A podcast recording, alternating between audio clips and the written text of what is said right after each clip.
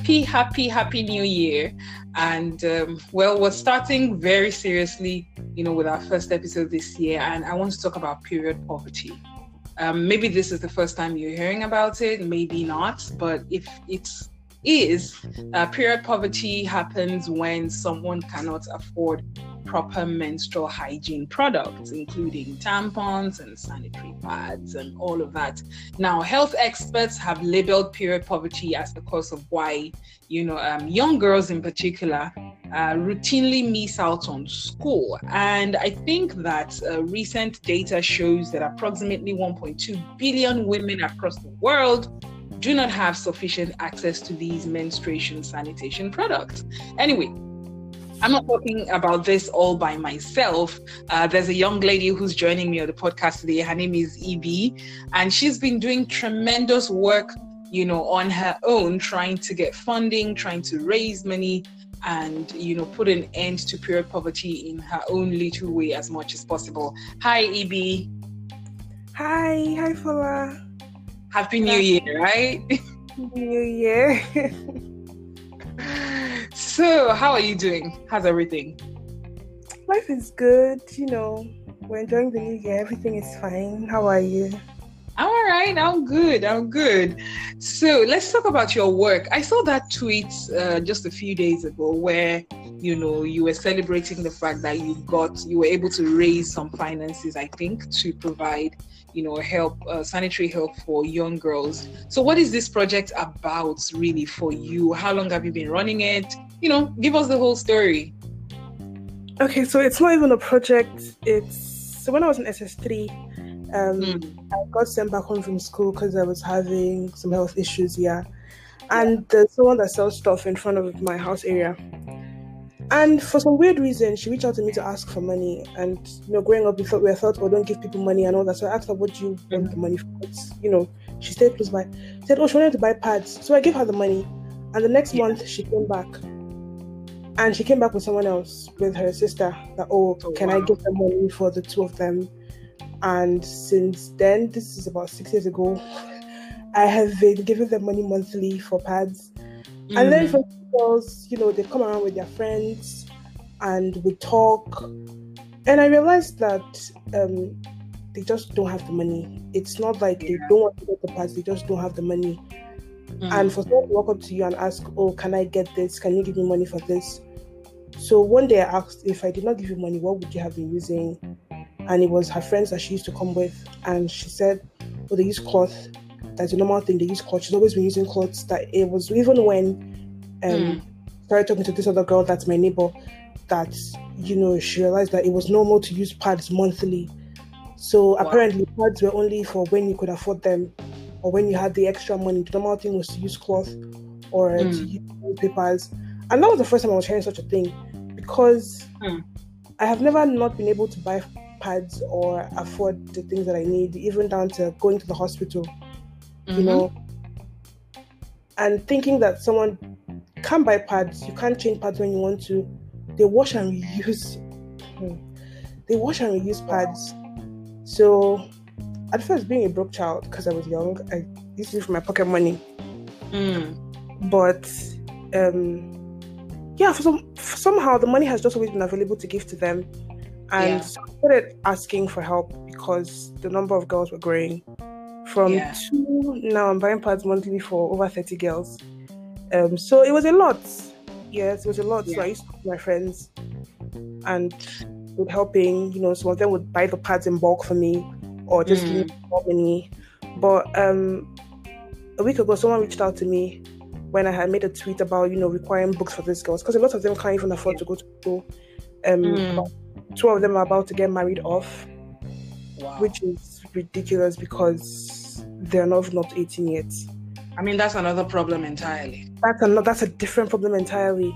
So they can't yeah. afford to go to school. About three of them are done with WAEC, but there's no money to go to the university. A couple of them have mm. never been into a secondary school before.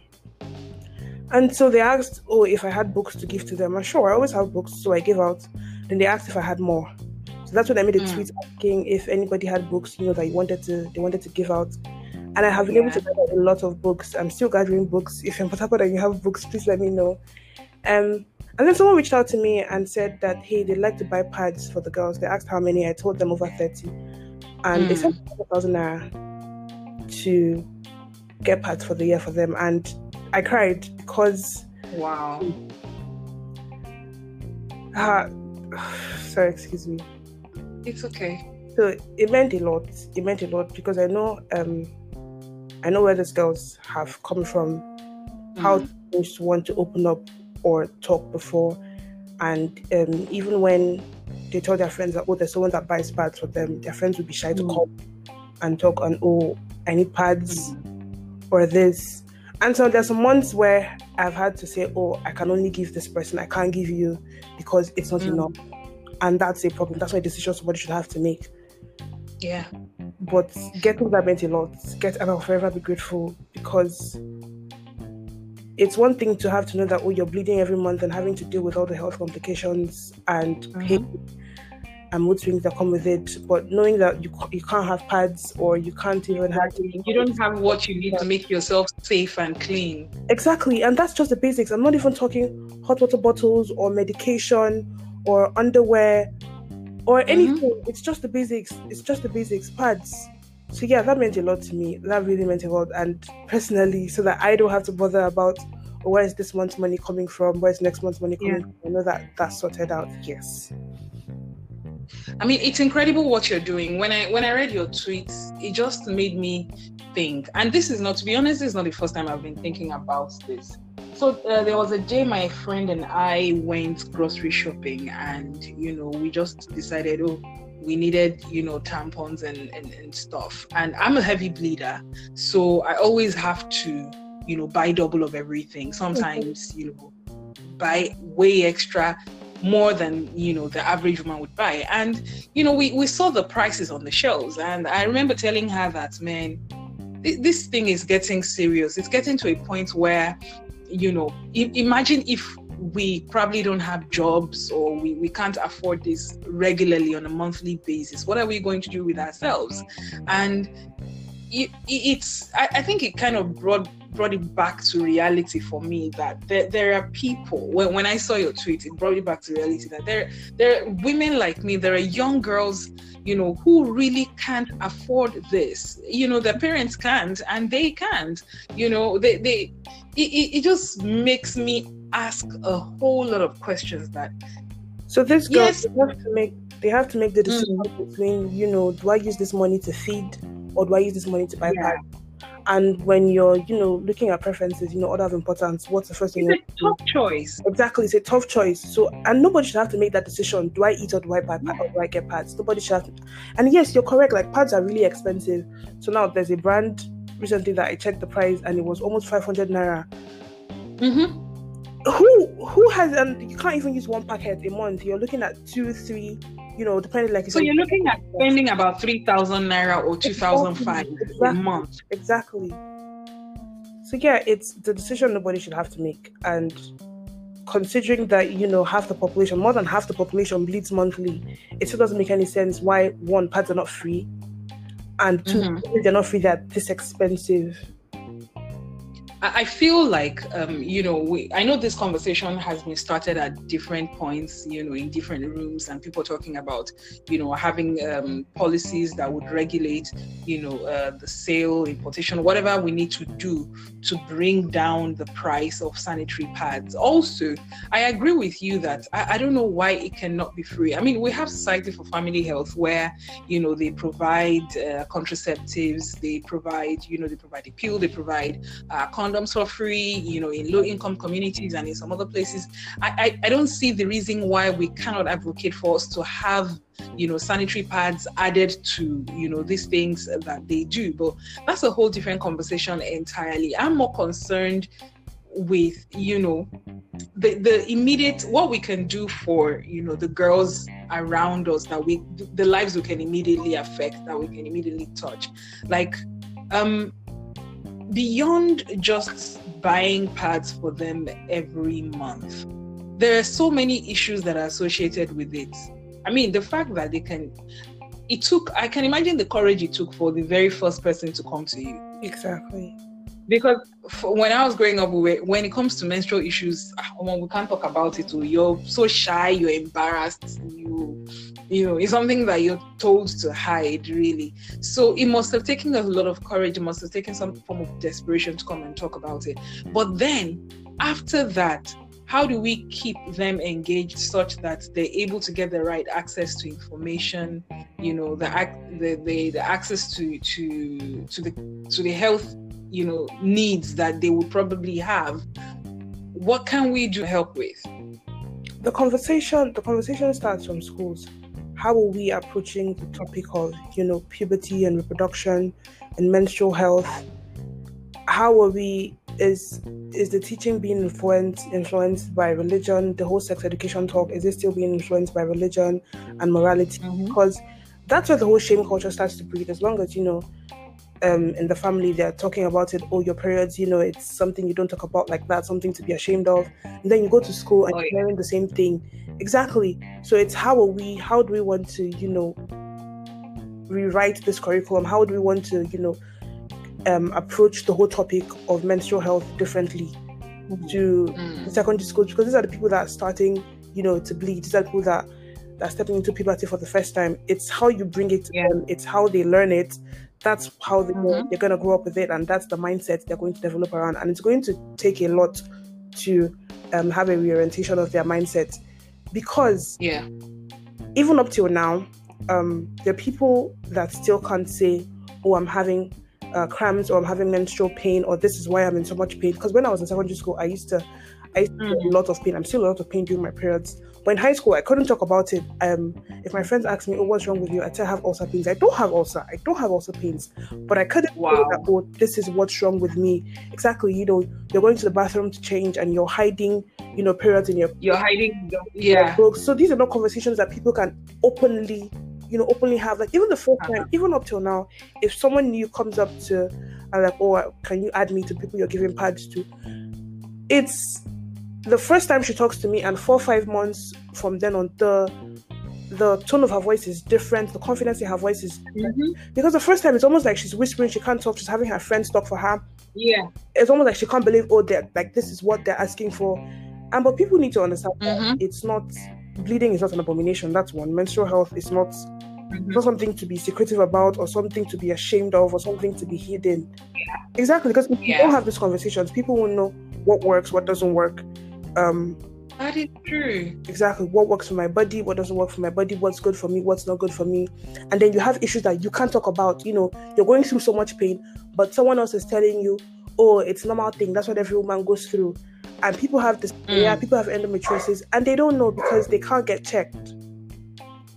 Because mm. nobody's having these conversations around periods. So yeah, if exactly high schools we start to address the way we talk about these things, you know not i agree. not, i totally agree. not mixing sex education or you know the whole teaching with religion or with morality or whatnot. You know teach it the way mm-hmm. there's nothing to be ashamed of about your body or about bleeding mm-hmm. or about needing you know needing menstrual hygiene products I agree. I totally agree with you. I mean, you you couldn't have said it better.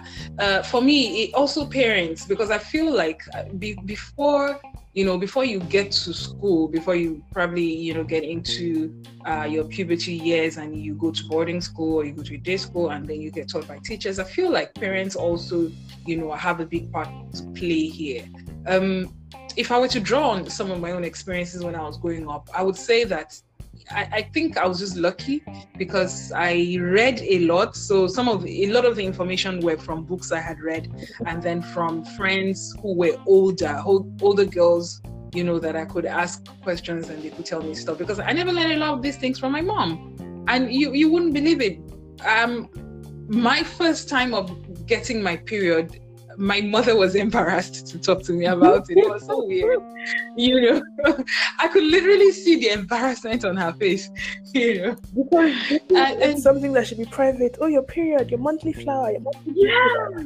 Jesus Christ. And she was embarrassed and everything. You know, she didn't even show me like how to use a pad and all these things I had to pretty much pick up on my own you know so i feel like um, we're, we're, raising a new generation of parents right now some of us are becoming parents i feel like you know it, it's a barrier that we have to we have to do way better you know than our mothers and, and for those who are already mothers and you know older mothers i feel like we should open that channel of communication and, and talk about it and you know and you see um, there's something you you just you did when you were telling your story and i i, I noted it down mm. that i feel we need more of um, for want of a better word, I'll call it the big sister. Um, what do I name it now? Like this big sister thing where this girl saw you. Yeah. See, you you're not related to them, you know them. They came to you and they talked to you, and you were there for them like a big sister. I feel like there are more girls who are probably seeing us maybe in the neighborhoods, maybe where we work, maybe where, you know, who just would want to come up and, you know, ask for help. And even if they're not coming to ask for help, I think we should be more conscious of noticing. I'm very, very particular about the young ladies around me, the ones that you know walk around, the ones that live in my neighborhood, the ones that live in my estate. I'm particular about it because I know that, you know, some of them don't have anyone looking out for them. You know, and so if you are there or if we are there it's also part of our responsibility yes we have you know other things going on in our own private lives but i feel like we should always just remember that this young ladies sometimes don't have someone looking out for them and i think that if i look back on the teenage me it would have been nice to have someone looking out for me that way you know so, as usual, our network service providers decided to move mad, and so we lost connection with EB. But then uh, we had a pretty good conversation, and I want to thank EB for joining us all the way from Port Harcourt. Yes, EB is in Port Harcourt, and she's doing an amazing job. You can follow her on all social media platforms. She's on Twitter at this EB. That's T H I S I B I. And if you want to help out, you know, with what she's doing, please feel free to reach out to her and let her know. And if you want to do something in your own little space as well, go ahead and do it. If you have a younger sister, your younger sister has friends, your cousins has uh, have friends and you have young girls in your area in your workplace in your neighborhood that you know need some help just be there you know, as much as possible, that's what we're trying to do this year to make sure that we're there for these young ladies who might just need help and not even know how to come forward or be too embarrassed to come forward. So, if you're a woman out there and you're listening to this, uh, please pay attention. Yes, there are things going on in our own individual lives, but please pay attention because you never can tell uh, how much of a help you would be. And that's it on Everyday Lagos. I will see you when I see you. Goodbye. Have a great day.